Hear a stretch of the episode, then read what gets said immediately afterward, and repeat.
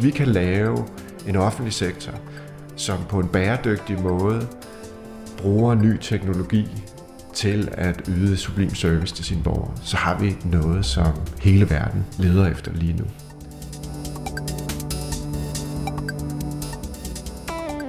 Mit navn er Anders Hvid, og jeg arbejder til daglig i virksomheden Dare Disrupt, hvor vi arbejder med øh, teknologiforståelse. Det er en mindset, man skal have. Vi rådgiver øh, offentlig sektor og virksomheder omkring, øh, hvordan de iscenesætter ny teknologi. Det gør vi gennem øh, foredrag og uddannelser, og også gennem konsulentforretning. Og vi har skrevet bogen øh, Grib Fremtiden, øh, som netop handler om, hvordan kommuner skal iscenesætte ny teknologi.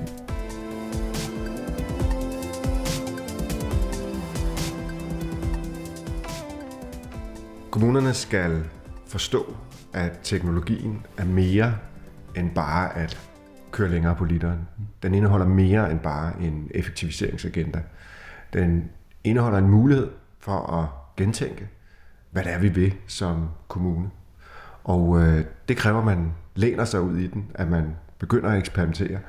Men først og fremmest, at man får det rigtige mindset. Altså at man tænker i de her øh, nye muligheder. Det er det, vi gerne vil med bogen. Og når man læser jeres bog, så er der jo mange øh, interessante øh, temaer og emner, som øh, kommunerne kan tage op. Øh, I skriver et sted øh, på side 35, at I mener, at innovationskraften ligger lokalt hos kommunerne, både når det handler om at afsøge nye digitale muligheder i samarbejdet med borgerne, og i den anden ende af skalaen, når borgerne skal hjælpes i brugen på øh, den videre udvikling af løsningerne. Altså der er ligesom to hovedopgaver her. Øh, hvis du kigger ud over de danske kommuner, hvor langt er man så i forhold til rent faktisk at, at udnytte den her innovationskraft? Vi er lige startet. Altså selvfølgelig sker der jo vanvittigt meget, og, og, og, og det går rigtig godt.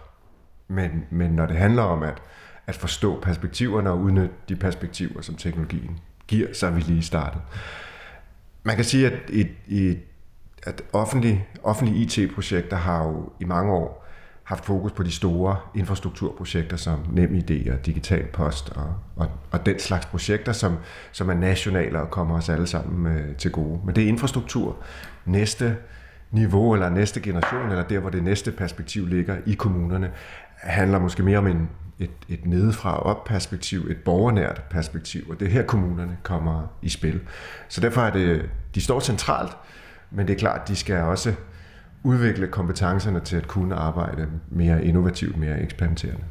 Og hvis vi så tager udgangspunkt i, i en given kommune, hvor, hvor ligger den her opgave placeret henne? Altså er det, er det i øh, uh, IT-organisationen, uh, øh, er det hos uh, kommunaldirektøren, uh, borgmesteren, altså politikerne osv., eller hvor, hvor, hvor ser du den uh, optimalt set placeret henne?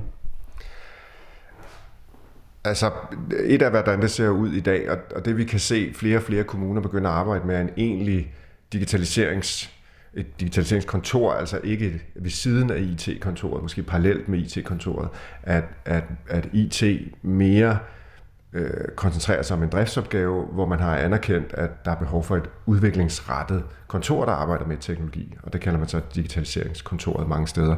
Øh, men det er selvfølgelig forskelligt fra kommune til kommune. Det, der er helt centralt for at lykkes, er jo, at man har øh, opbakning fra toppen. Det gælder jo i private virksomheder, som det gælder i kommunale organisationer. At hvis ikke man har den opbakning, der skal til for at skabe forandringer, så kommer man i sjældent særlig langt. Så det er vigtigt, at man har øh, kommunaldirektøren eller, eller direktørernes øh, opbakning, når man skal lave de her projekter. Den her bog, øh, Grib Fremtiden, som du har skrevet sammen med din kollega Rasmus Bier Olsen, øh, kigger jo så på, på situationen i de danske kommuner og kommer med nogle anbefalinger til, hvordan man kan, kan komme videre ud af den digitale rejse her. Men har du sådan nogle helt konkrete eksempler på altså projekter eller teknologier, man tager i brug, som, som virkelig kan give noget, øh, noget gevinst ude i øh, kommunerne? Ja, og der, der er to vinkler på, på det spørgsmål her. Øh, den første handler om, hvor kan vi umiddelbart skabe noget værdi? Hvor er de lavt hængende frugter henne? Ikke? Og der ser vi rigtig mange projekter nu på infrastruktur, altså inden for, for, for vej og park eller miljøer, og, øh, altså infrastruktur services, drevet frem af, af, af bedre og bedre øh, IoT-løsninger, der kan fortælle, hvornår skraldespanden skal tømmes, eller have styr på kommunens øh, aktiver eller udstyr. Ikke? Øh, så der, så der er, er, er gevinsterne umiddelbare. Øh, vi kan også se det i borgerservice, jo, øh, men typisk også drevet mere centralt på de områder. Øh, der, hvor, hvor, øh, hvor det er svært, og der, hvor der er behov for at aktivere den her innovationskraft, behov for at eksperimentere, det er på nogle af de mere øh, borgernære, mere bløde øh, områder, som for eksempel øh, børn- og ungeområdet eller, øh, eller ældre, øh, hvor gevinsten ikke er umiddelbar, hvor det ikke handler om at, jeg plejer at sige, forlænge den eksisterende proces med digitale brædder. Det handler om noget andet. Mm. Det handler om at nå nogle andre øh, målgrupper. Det handler om at tænke i nogle andre typer af, af services. Så det, det skal jeg lige for, altså handler det også om, at der er for mange steder, hvor man, man tænker effektivisering øh, og besparelser, når man snakker digitalisering frem for altså nogle, nogle, nogle nye værdier og nogle nye øh, ydelser til borgerne? Præcis. Øh, og det, det er helt centralt for, for vores budskab, og det vi gerne vil med bogen, at digitalisering kan selvfølgelig i nogen henseende være med til at effektivisere, og det skal vi som øh, ansvarlige offentlige forvaltninger gøre brug af. Men når vi kigger på for eksempel en meget omdiskuteret teknologi som kunstig intelligens, så kan den også noget andet. Den kan forlænge øh, medarbejderen øh, på nogle måder. Den kan nå borgerne i nogle situationer, hvor vi som offentlig sektor i dag, med de omkostninger, vi har, ikke kan nå borgeren. Vi kan levere nogle nye services i nogle nye situationer. Øh, og jeg kan give et eksempel med genoptræning, for eksempel, hvor vi i dag bruger et, et, et, et traditionelt fysisk øh, Øh, tilstedeværelse i genoptræning. Man øh, henvender sig hos øh, for eksempel øh, hvad hedder det, fysioterapeuten for at indgå i et genoptræningsforløb. Det har man nogle bestemt antal timer tildelt, hvor man kan træne med sin fysioterapeut. Hvis vi, øh, som mange kommuner gør, laver træning, som er funderet i forskellige digitale værktøjer, hvor man kan monitorere øh, borgerens genoptræningsforløb i hjemmet, så kan borgeren ikke bare træne en time om ugen, hvis det er det, der er tildelt, men træne 20 timer om ugen, eller 40, eller hvad det nu er, der er optimalt for, øh, for borgerens situation. At teknologien understøtter en helt anden, øh, et helt andet paradigme for offentlig service.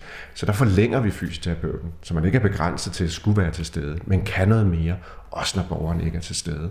Og det er de ting, vi skal lede efter, når vi digitaliserer. Hvor er det, vi kan retænke vores offentlige service og gøre det ikke bare 10% bedre, men måske 10 gange bedre, end vi før har gjort.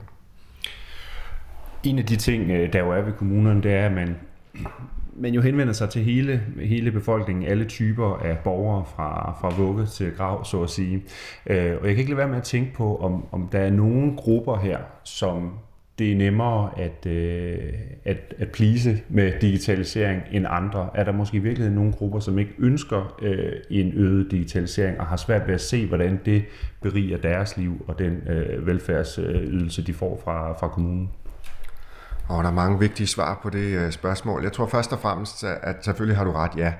Øh, men det handler måske mere om, at vi skal blive meget klare på, hvornår har vi brug for et menneske, og hvornår er det egentlig fint, at vi sætter en øh, maskine øh, til at løse opgaven. Øh, og igen, perspektivet fra før, hvis vi kigger, fordi det vi taler om her, er der selvfølgelig er nogle grupper, som er højt uddannede og digitalt parate, og som lynhurtigt øh, finder tryghed i en selvbetjeningsløsning, og andre borgere, som vil have svært ved at tilgå dem. Men hvis nu teknologien ikke stilles op som et alternativ til et menneske, men som en forlængelse af mennesket igen. Så hvis øh, socialrådgiveren, der arbejder med et, øh, et udsat ung menneske på kanten af, af skolesystemet, så repræsenterer teknologien også her en mulighed for at styrke servicen styrke, hvad skal man sige, den, det offentlige tilbud. Ikke som et alternativ, men som et supplement. Og, og der tror jeg, at, at teknologien repræsenterer en mulighed i alle grupper, og måske særligt en mulighed for at øh, individualisere, personalisere de offentlige øh, udbud, vi har.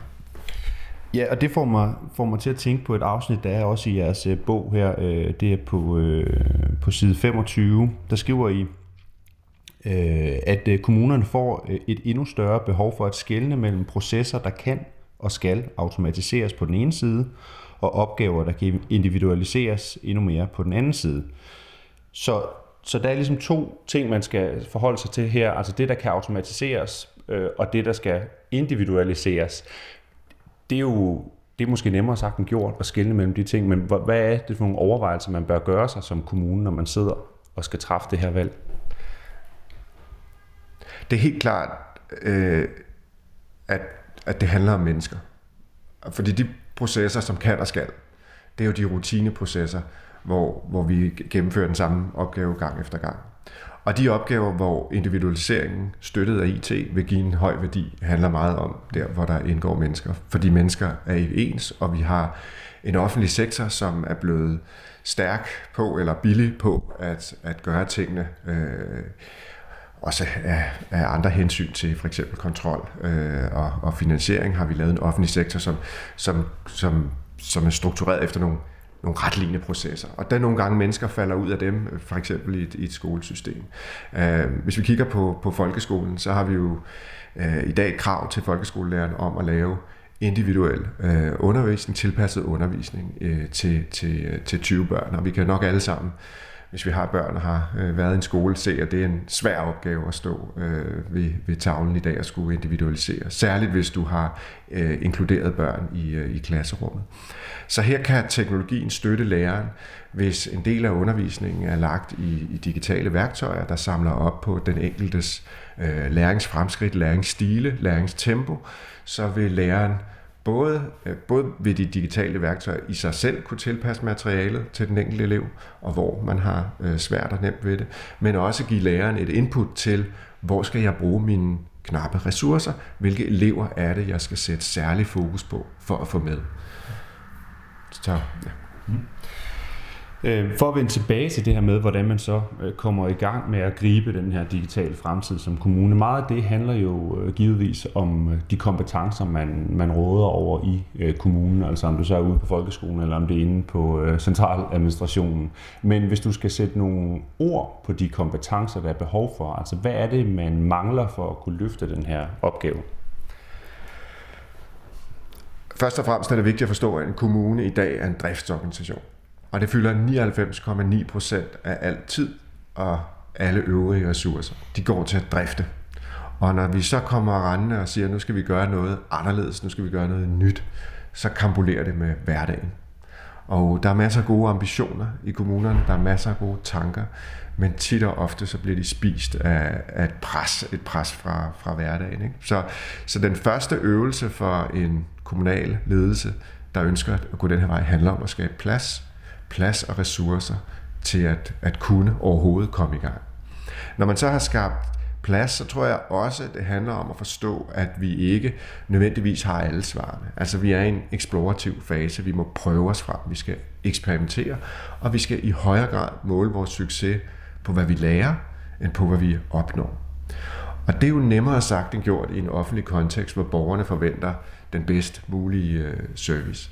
Så, så når man har skabt plads inde i sin organisation, så skal man også skabe et rum uden for sin organisation, hvor man har en aftale med en gruppe borgere om, at det her er et eksperiment. Den her ydelse, vi laver til jer nu, er ikke til alle, den er ikke skaleret til, til hele kommunen, men det er et eksperiment, vi laver med jer, for at prøve os frem og lære noget.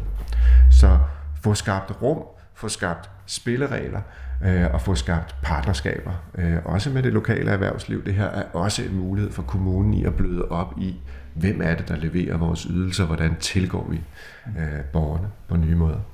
Men, men det er jo rigtigt, som du siger, at kommuner i dag i høj grad er driftsorganisationer, øh, og i det ligger jo også øh, et mindset, øh, en kultur omkring, hvad det er for en hovedopgave, man har. Øh, kan man, kan man løfte den her opgave med også at gribe fremtiden, øh, uden at gøre op med den kultur og det mindset, der præger en kommune i dag. Øh, ja, uden i øvrigt at, at nedgøre det at være en driftsorganisation, for det er jo en super vigtig opgave. Men spørgsmålet er, kan man, kan man gøre begge dele? Det skal vi jo. At det, det, det, der er jo ikke noget alternativ, kan man sige. Øh, og, og det er jo en udfordring, som mange virksomheder også står i i dag. Vi kan se, hvis vi kigger på, på private virksomheder, mange af dem laver de her X-labs, altså laver afdelinger udenfor, netop for at frigøre sig fra de kulturelle bindinger, der ligger i det, det eksisterende system. Ikke? Så, så man kunne, kunne spørge sig selv, om man også skulle lave et, et, et lab i sin kommune, altså et sted, hvor man kunne gå hen og lave innovation. Øh, det har for eksempel Københavns Kommune jo øh, arbejdet med at skabe deciderede innovationshuse, der lå sådan lidt lidt uden for den, den, den, den hverdagen i forvaltningen. Ikke? Så, så, så, så det skal vi, og, og det er jo vi jo i fuld gang med at lære, både i det private og i det offentlige. Og nu hedder den jo så Grib Fremtiden, og hvis vi så kigger frem på den, den nære fremtid, øh, 3-5 år, lad os bare sætte den tidsramme. Hvad håber du, øh, der kommer til at ske i de danske kommuner, og hvad, hvad kunne du tro, der kommer til at ske? Jeg vil ikke bruge ordet frygte, men der er jo forskel på, hvad vi drømmer om, og, og hvad der tit øh, sker i realiteten.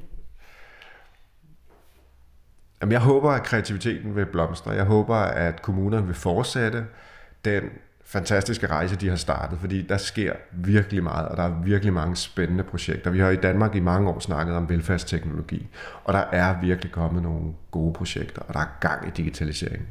Så det håber jeg, at vi fortsætter med.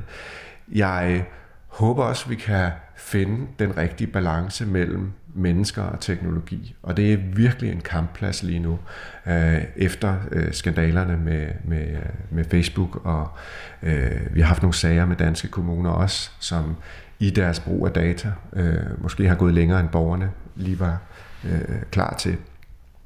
Den, den debat er vigtig, og det er så uendelig vigtigt, og her så kommer vi til min frygt, at vi ikke ender med at ikke udnytte de muligheder, vi har, fordi vi er bange. Vi bliver simpelthen nødt til i samspil mellem politikere, borgere og kommuner at finde ud af, hvordan kan vi bruge data, hvordan kan vi øh, skabe den kommune, vi gerne vil have, uden at vi krænker hverken etiske øh, rettigheder eller borgernes øh, privatliv. Det er en meget, meget fin balance. Og den er helt central. Så det kunne vi bruge de næste øh, 3-5 år på at prøve os øh, frem på at finde. Og det er vigtigt, fordi, eller af flere grunde, øh, og det er måske sådan en af de øh, en af de større erkendelser, eller vigtige erkendelser i vores tid lige nu, at, at vi har i mange år downloadet Silicon Valley teknologiforståelsen til, til Danmark også har været inspireret af, af, af de store Uber, Airbnb og Google osv. Og, øh, og der tror jeg nok, vi har fået en, en opvågning her i løbet af de sidste ja, 8-9 måneder. Øh, og, og det er ikke der, svaret ligger. Og hvis vi kigger mod øst, mod Kina, så har de jo om nogen gang i en meget aggressiv øh, teknologianvendelse med ansigtsgenkendelse og overvågningsregime, som, som heller ikke virker attraktivt. Og på mange måder så står vi lige i midten, lige i spændingsfeltet mellem de to fløje, og vi har en velfungerende vel, øh, velfærdssystem. Vi har en, en befolkning, som er digitalt parat, og vi har kritisk tænkning som en, en del af vores DNA. Så vi står med et godt udgangspunkt. Og hvis vi kan lave en offentlig sektor, som på en bæredygtig måde bruger ny teknologi til at yde sublim service til sine borgere, så har vi noget, som hele verden leder efter lige nu. Og vi er nogle af dem, der er længst fremme. Så jeg kunne håbe på, at om fem år, så er Danmark et mønstereksempel, som folk rejser til for at besøge, for at lære af os, og hvordan vi har håndteret lige præcis det spændingsfelt, der ligger mellem at udnytte teknologiens muligheder, have respekt for den individuelle borgers privatliv og etik, og samtidig servicere individuelt niveau, både i undervisning, sundhed og så videre.